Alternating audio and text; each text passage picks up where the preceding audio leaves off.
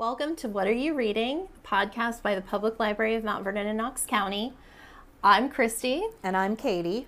and today I will be talking about the graphic novel version of Moby Dick. Um, I chose this today because our summer reading program theme is Tails and Tales. Uh, and one of our shirts actually has a sperm whale on it. So I'm a sucker for a good theme. So I, I kind of had to do this. Um, and I wanted to do something a little different. So that's why I chose the graphic novel.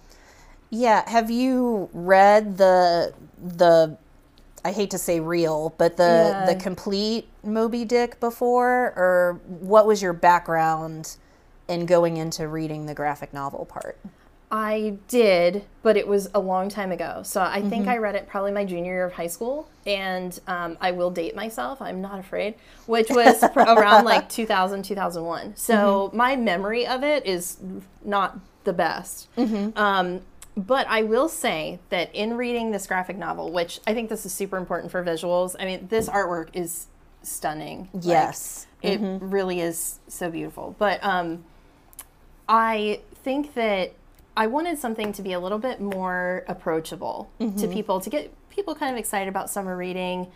Something that might, looking at this, and this is this adorable version that Katie actually found um, earlier today that we have here at the library to check out. Um, it is dense. Yeah, It's it, so it's this uh, version is uh, over 750 pages. So it, it takes Mm-hmm. Yeah. commitment to read a book that big. It really does. Yeah. and thinking about like taking an entire like summer in which I was obsessed with classics and thought, okay, I'm just going to read this. And I struggled through it. I, I won't, you know, I won't lie. I struggled through it. Um, I remember bits and pieces, which I think actually does help with this. So this graphic novel illustrations are wonderful. I'll pick a couple other places so that you guys can kind of see what we're talking about here. Um, but this is actually the illustrator is um, Chabot, um, and he does such a good job of conveying kind of the feeling that you get. So you'll have like these kind of little like chapter introductions. Um, and I really like that it was a little bit stark. So you really get that atmosphere of, um, you know, like just kind of the lonely seaman going, you know, getting ready to find a new port and board board the boat. Um, so I felt like a lot of Moby Dick, which is obviously genius, but a lot of that exposition that you need to build the atmosphere of the story, we did get here in the illustrations. Um, so I wanted to pick something that, if you're not willing to jump in there, maybe give this a try and see see what you think. Yeah. Um, I know that I I too have read read this version, and I I like that you brought up the the exposition. Um, I have not read Moby Dick, so um, which I shared off camera that um, most of my knowledge of Moby Dick is uh, popular references, like mentioning in Major League the Yeah. uh, the little incident of Queequeg's coffin, and um, I actually had to read In the Heart of the Sea when I was in school, um, which is actually the true story that inspired Moby Dick. Um, so it was harder, a little bit harder for me to get into the graphic novel because I didn't have that background knowledge. Sure. Well, and it's interesting because I haven't read The Heart of the Sea, and I I even haven't seen the film version. Yeah, they're they made a film version as well with uh, Chris Hemsworth as the main character, and it's rough. Really. Um, yeah, I know that. I don't remember when it came out. Um, but I think I remember telling you it's like it's not a movie for you yeah. uh, because you do see how the whaling industry works, which is really interesting, but at the same time, it is brutal. It's brutal to watch. Um, and to a certain extent, definitely makes you want to root for Moby Dick a little more than you might anything else. Um, Yeah. it's not like Jaws where you're like, go get him, Jaws. Yeah, yeah, definitely not the the monster that's attacking you. And you know, a Starbuck actually brings that up in in Moby Dick that you know Ahab's obsession mm-hmm. with with the whale. He's you know he's like this is all constructed by you. This animal does not care mm-hmm. that what you're doing. You have attacked this animal and it it, it retaliated, and now you're continuing this this vendetta. You mm-hmm. know, this this animal is not aware of your vendetta. You know, it, it is not your mm-hmm. arch nemesis that is plotting against you. yeah, just like any other animal, it's just trying to stay alive. yes. And yeah, if you have a sharp, pointy spear thrown at it, mm-hmm. then it kind of has the right to retaliate. Yeah, absolutely. And if you guys aren't familiar with the story of Moby Dick, we'll kind of go over a little bit um, just to kind of pique your interest.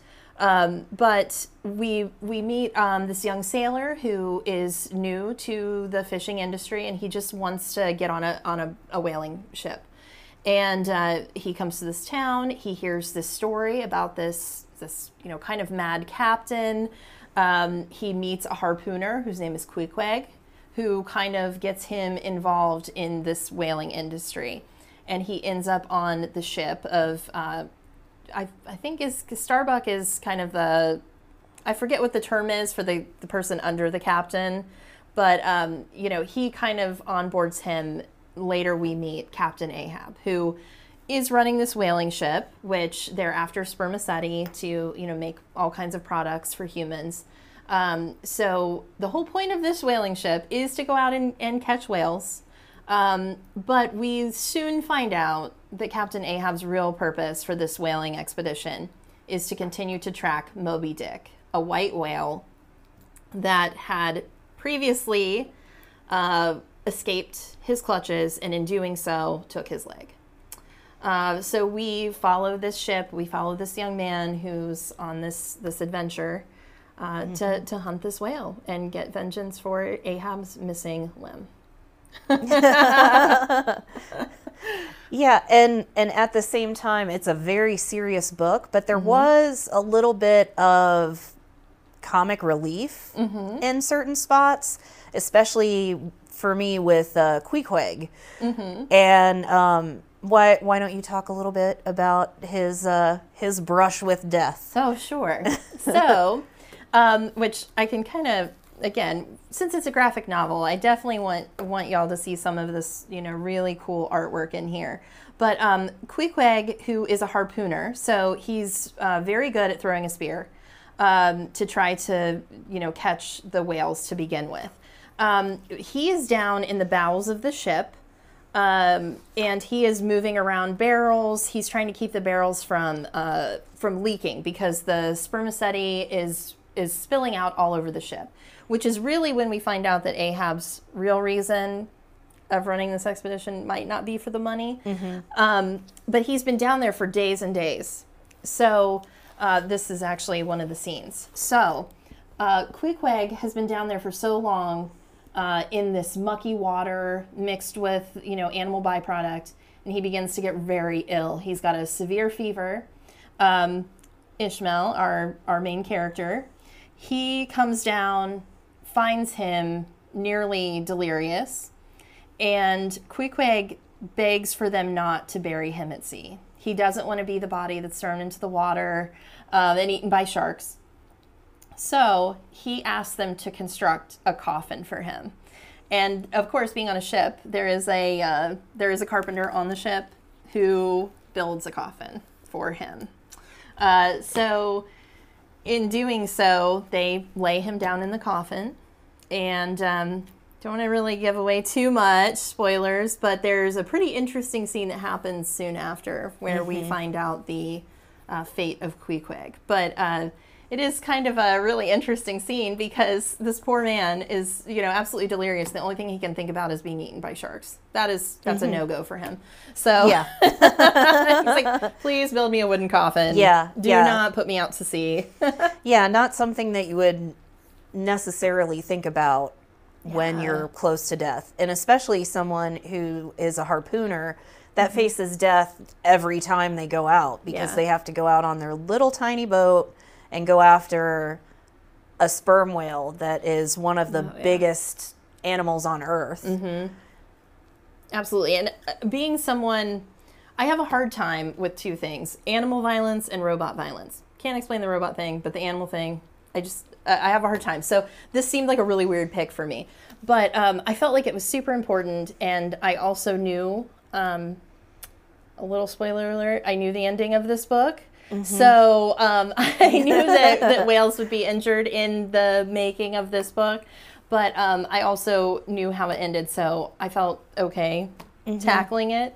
Um, and there was also, again, more beautiful artwork that kind of made uh, made it a little bit easier. Here we have our white whale Moby Dick, which just this stark contrast of the white whale with this deep black sea was so striking.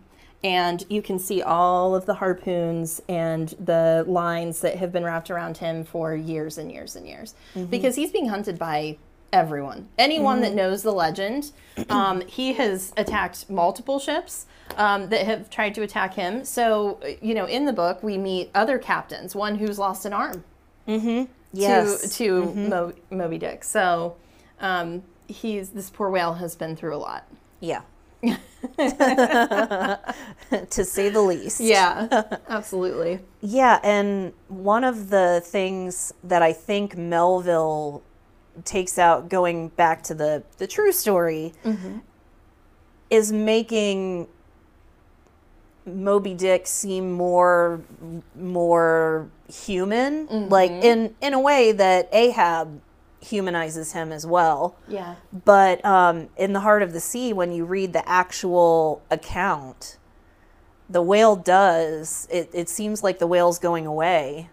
It didn't. They weren't able to to catch it, but then it actually comes back and busts their ship in half. wow. So yeah. So then it you have to ask that. It it goes into that question of how aware animals mm-hmm. are mm-hmm. and and do they have vengeance in their hearts? Because this one Yeah, this one came back.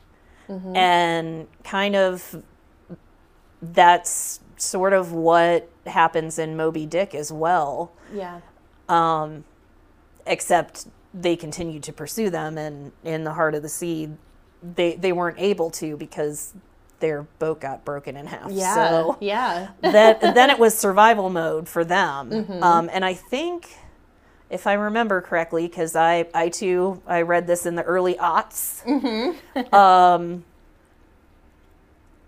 it even attacks one of their one of the uh, smaller boats Wow.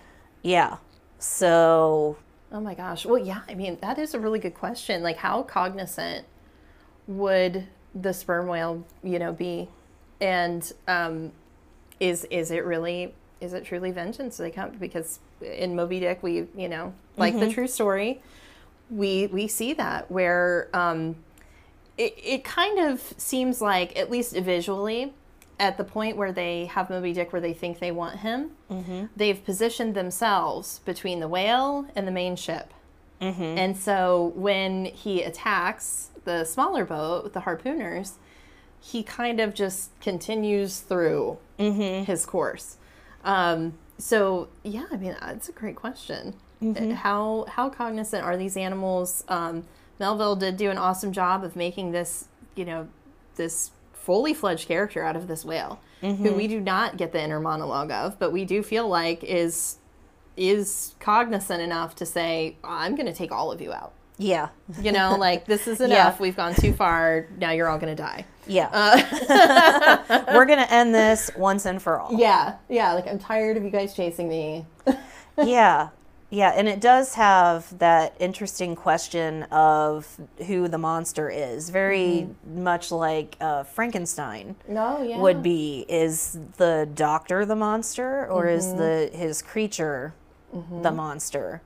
And it's is it Ahab, or mm-hmm. is it because to a certain extent he's got a reason to have a problem with Moby Dick. He mm-hmm.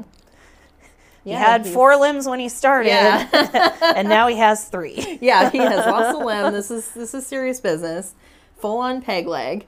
Um, yeah, and and this is really watching that descent into his madness, which we already get a feeling that he's a little off.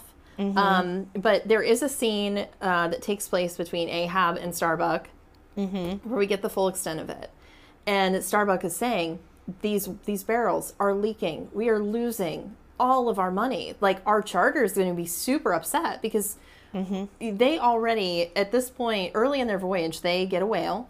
They have so much. They've got more product than they usually see in a, in a full year, and they mm-hmm. haven't been out for very long. So Starbuck is really arguing with him, saying, "Why don't we turn around? Why don't we go home to Nantucket? We've got so mm-hmm. much product." Um, and Ahab refuses to listen to a point where he mm-hmm. actually picks up his rifle and threatens Starbuck.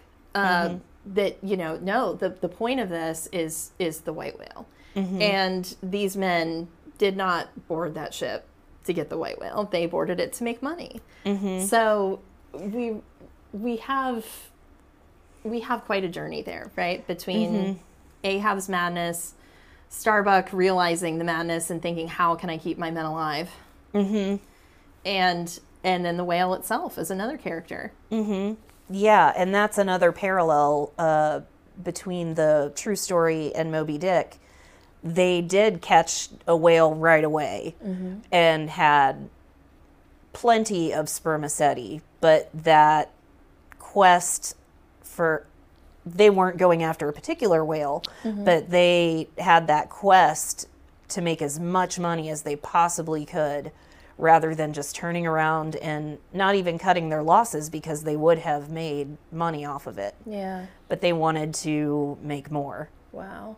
And if they hadn't made that decision, every single person would have made it home. Yeah.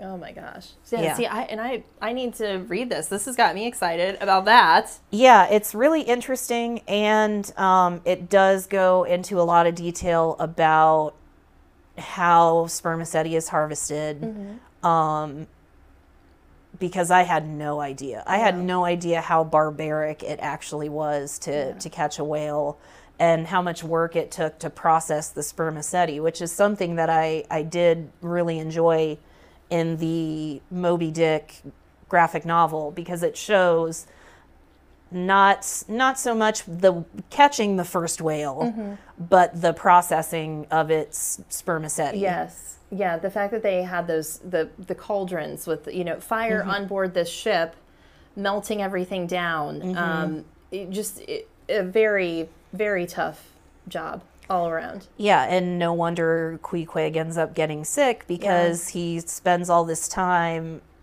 around boiling mm-hmm. fat, basically. Yeah, absolutely. Yeah, it, it, the atmosphere of this it was it's very dark and it is heavy, but mm-hmm. it is something that um, if you are interested in the story of Moby Dick, you mm-hmm. don't feel like picking up a book uh, necessarily that might might take a lot of time. Um, this is definitely an awesome option. So I was really happy to feature a graphic novel because we haven't really talked about one of those yet. And um, we are getting one of these in, so you'll be able to check it out if you would like. Um, and then the actual copies, as well as Heart of the Sea and Yep. DVD, also available here at the Public Library of Mount Vernon and Knox County. So stop by and see us, um, reserve online, any of that kind of stuff. And uh, just thank you guys for joining us again today for another episode of our podcast. And look forward to our next one. Uh, we are changing the format up a little bit. Uh, Katie and I will be selecting a book every month. Uh, actually, two books, one for each of us, that might be a new title or something that's coming out soon uh, that we'd like to talk about and get you guys excited about as well. Uh, so thank you for joining us. Like, subscribe, follow, all that fun stuff. Uh, check out our website, and uh, thanks again.